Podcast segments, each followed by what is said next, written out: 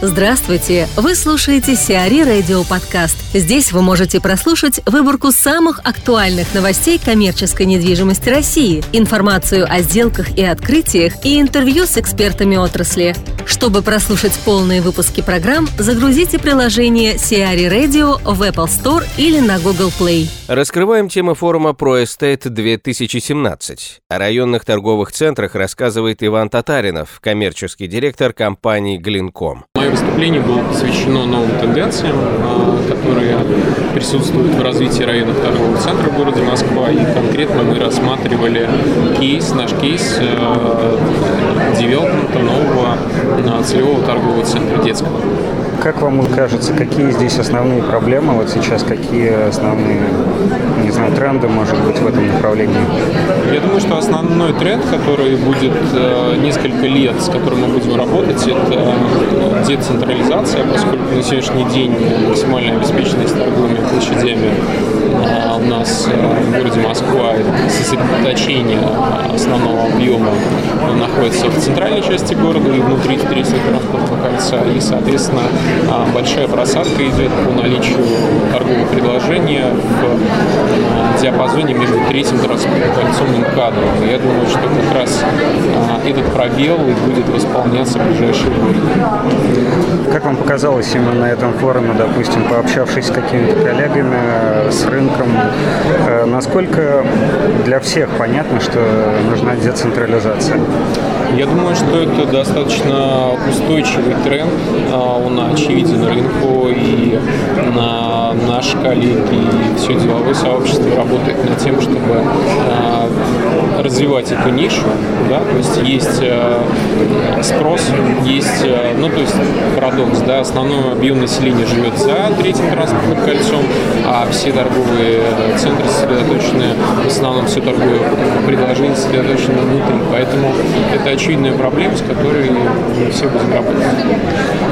Об этом говорится, ну, во всяком случае, там полгода, год, наверное, точно. Угу. Вот, а вы видите какие-то попытки ну, конкретные? Ну, во-первых, мы прикладываем к этому свое скромное участие, да, все наши э, четыре торговых центра, они, собственно, сосредоточены в тех локациях, о которых я говорю.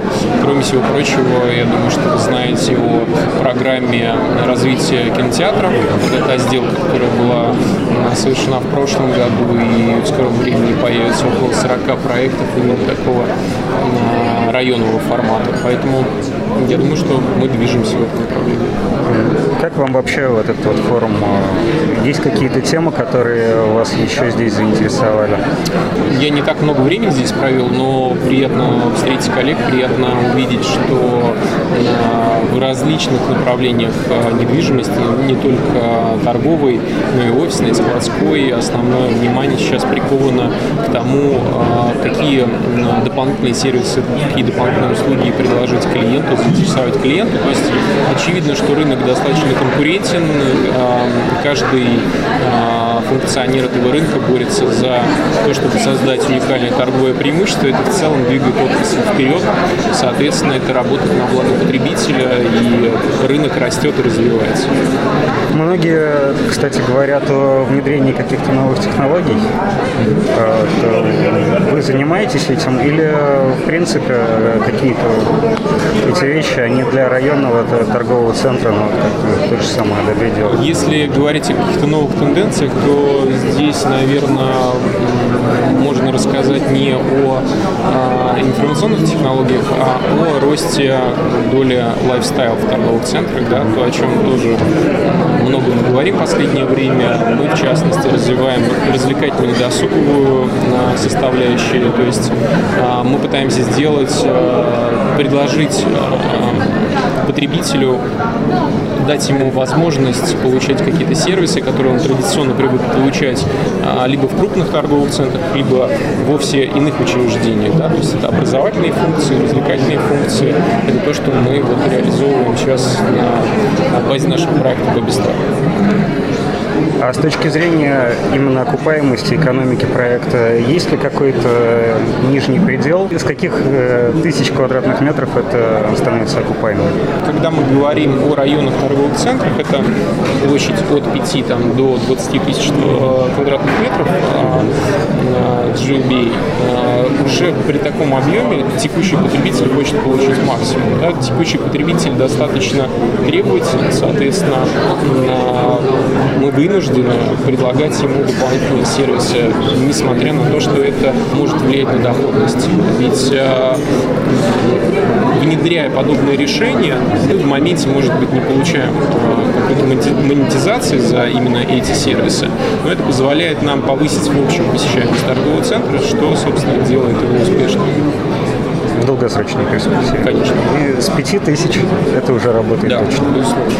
Раскрываем темы форума ProEstate 2017. Александр Ашурко, управляющий партнер компании Predium, рассуждает о перспективах коворкингов. Вопрос у нас был насчет э, коворкингов. Как вы относитесь э, вообще к коворкингам?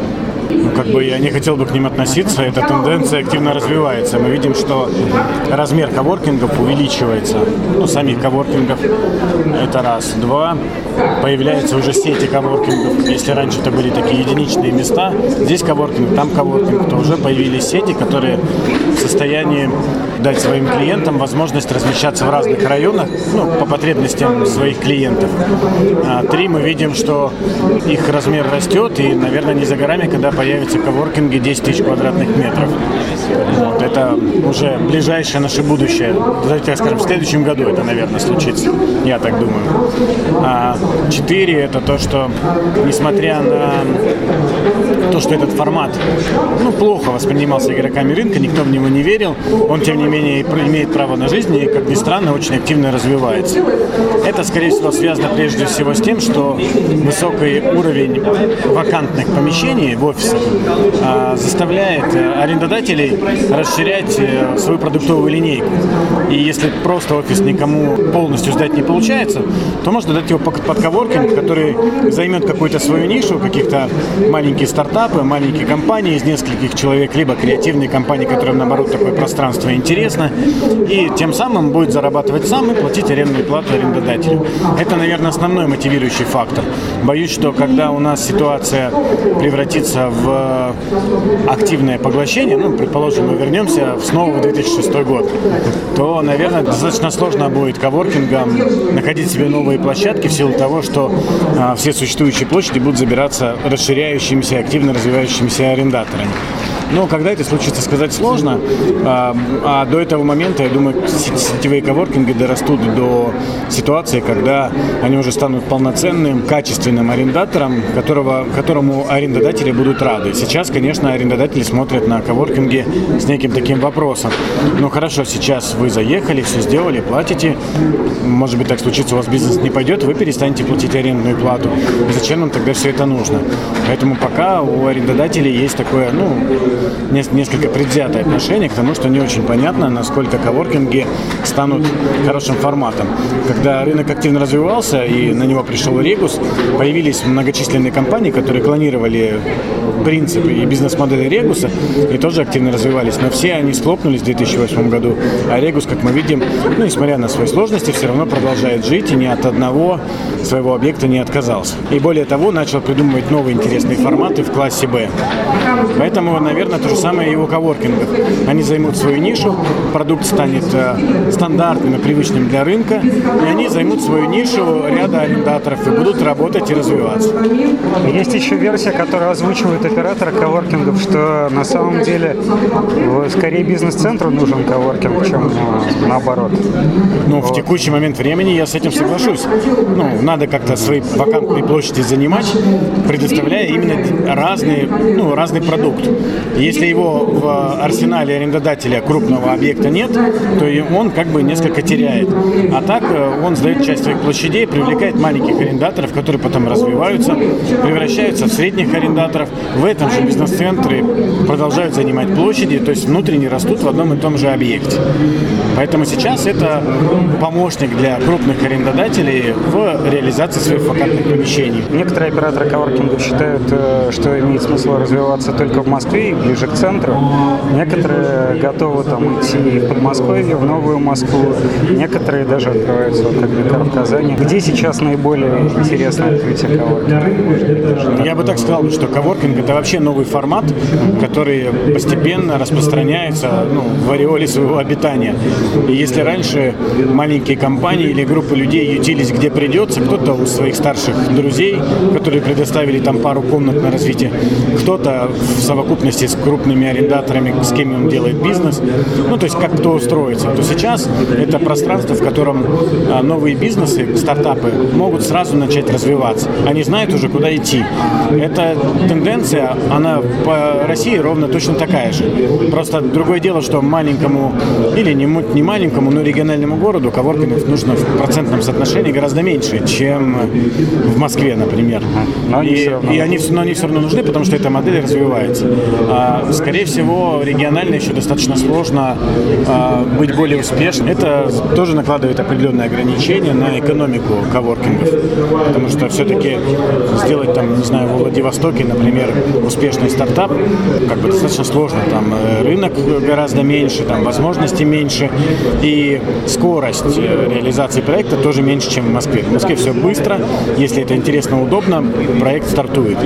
А в регионах это все там, ну, на порядок медленнее, что, соответственно, увеличивает и сроки, так сказать, окупаемости коворкинга, и на это тоже нужно обязательно рассчитывать. Но и у региональных, кстати, игроков не такие большие ожидания с точки зрения маржинальности, как в Москве, и поэтому в целом они тоже находят свои э, места. Ну, подешевле земля, наверное, то есть можно цены Ну, тут же какой момент строительства, стоимость строительства одинаковая, ну, неважно где строить.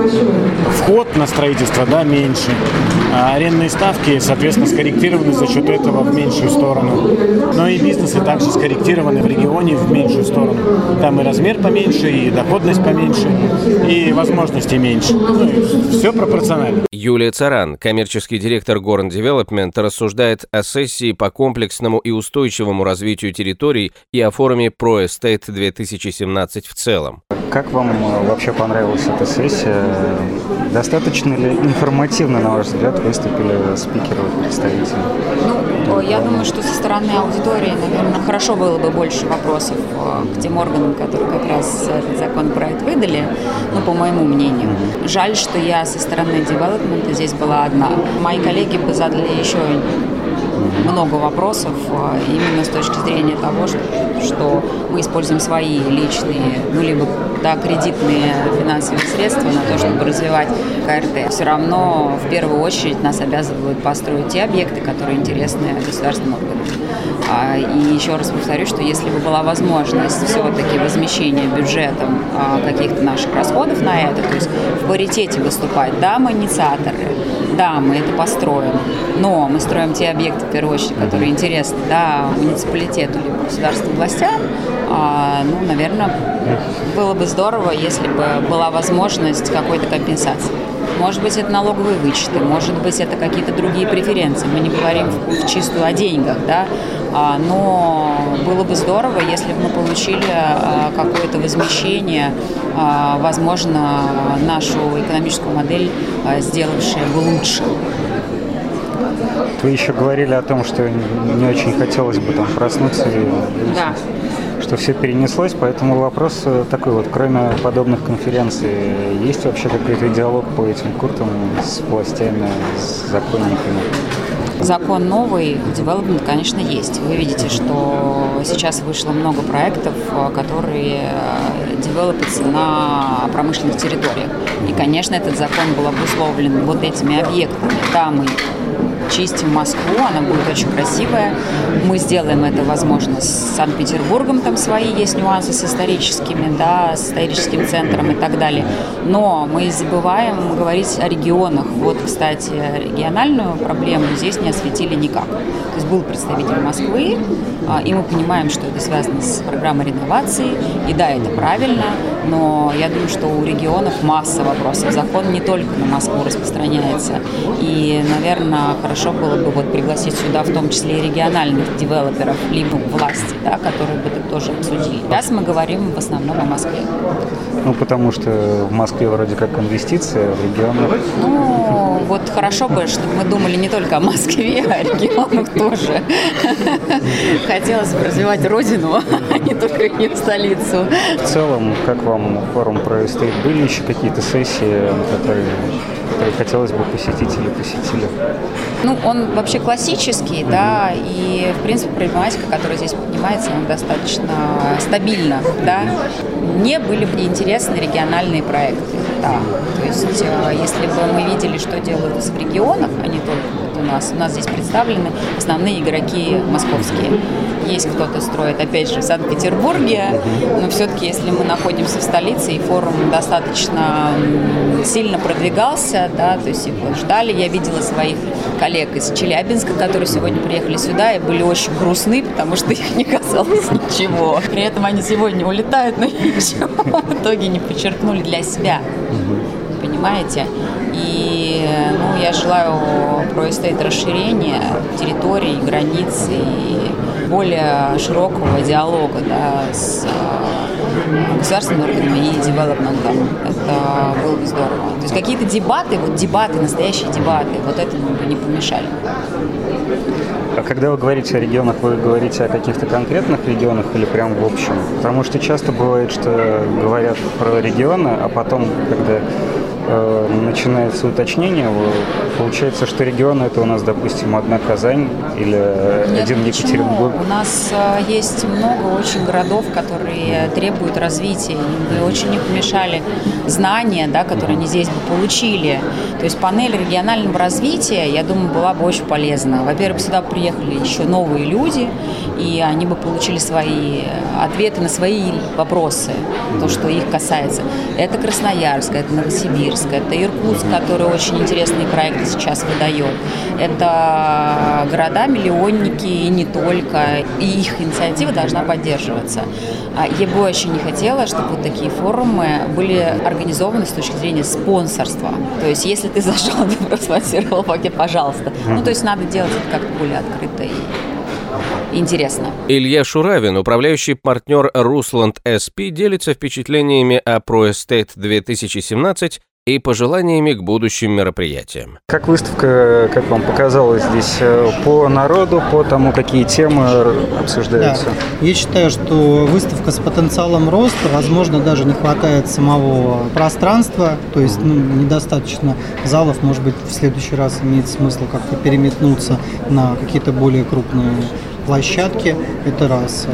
Второй момент это то, что Академия Real Estate, она набирает обороты, и видно, что у людей горят глаза, да, и людям интересно, поэтому мы рады вот тоже всегда принимать участие, с лекциями выступать, да, там, с какими-то там кейсами рассказывают. И, конечно, важно то, что есть уже какие-то между собойчики, да, сегментирование различные между посетителями, между э, выступающими и так далее. Поэтому рынок он многогранный и, в принципе, ProEstate обладает гигантским потенциалом для роста вот именно в Москве. По моему представлению, может быть, я окажусь сейчас не прав, стейт в Петербурге он когда-то более масштабный даже был. Там в разы больше площади, очень много чиновников было привлечено. И это как раз-таки тот ориентир, на который можно опираться, да, и, в общем-то, больше гораздо чиновников повлекать, приглашать издания отраслевые, вот, которые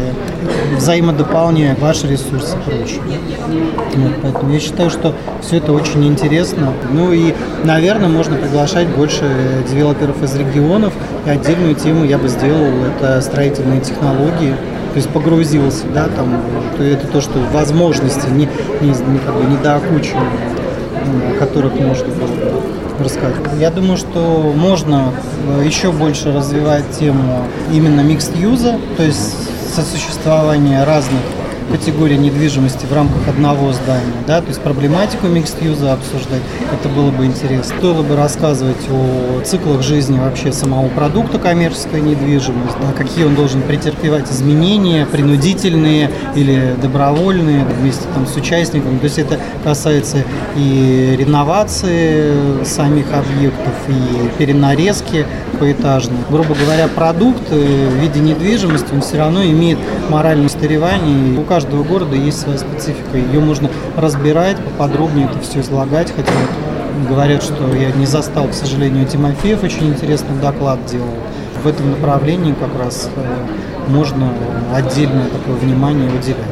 Ну вот, и в принципе, как бы последним, то, что можно добавить, это это хорошая площадка для новых инвесторов, не распиаренная, которые приходят из других регионов. То есть это и казахи, и просто там э, какие-то республики союзные, там, да, бывшие там СНГ инвесторы. Там, ну, то есть э, различные русскоговорящие инвесторы есть, которые не присутствовали ранее в Москве, например, испытывают глубокий интерес. Кроме того, у нас, если посмотрим внимательно, целый список девелоперов есть, которые работают Москва, Питер, вот только что мы прочитали о том, что Settle Group открывает э, офис в Москве. Это вот показательно, то есть можно было бы сделать очень классную площадку Москва-Питер, то есть вот как-то так, между двумя столицами, ну, или там две столицы, один девелопер, как-то так. Вот книга «Монология бизнеса». А, какая была особенность КРЕ? В КРЕ всегда было табу на доклады консультанта, которые касаются именно компании. То есть действительно мы, как, допустим, как Руслан КСП, мы давали не раз авторские материалы ну, на какую-то конкретную тему, но которая затрагивала тему, тему бизнеса и никоим образом не затрагивала тему менеджмента компании, да, там стратегии развития. А? Для, Для этого есть другие издания, да. Извини. Ну, ну не, ну, наверное, ты права, да. Ну вот как бы именно Именно у Крея этого не было. Получается, что эта книга, она по формату очень близка, те же самые люди, но она дополнила ага. журнал очень хорошо и дала людям давно назревшие высказать. Сиари Радио. Эксклюзивные рубрики «За и против», «Ноу-хау», «Ремейк», «Новые форматы». Слушайте в полных выпусках программ в приложении Сиари Radio. Приложение доступно в Apple Store и на Google Play. Более подробная информация на сайте siari.ru slash radio.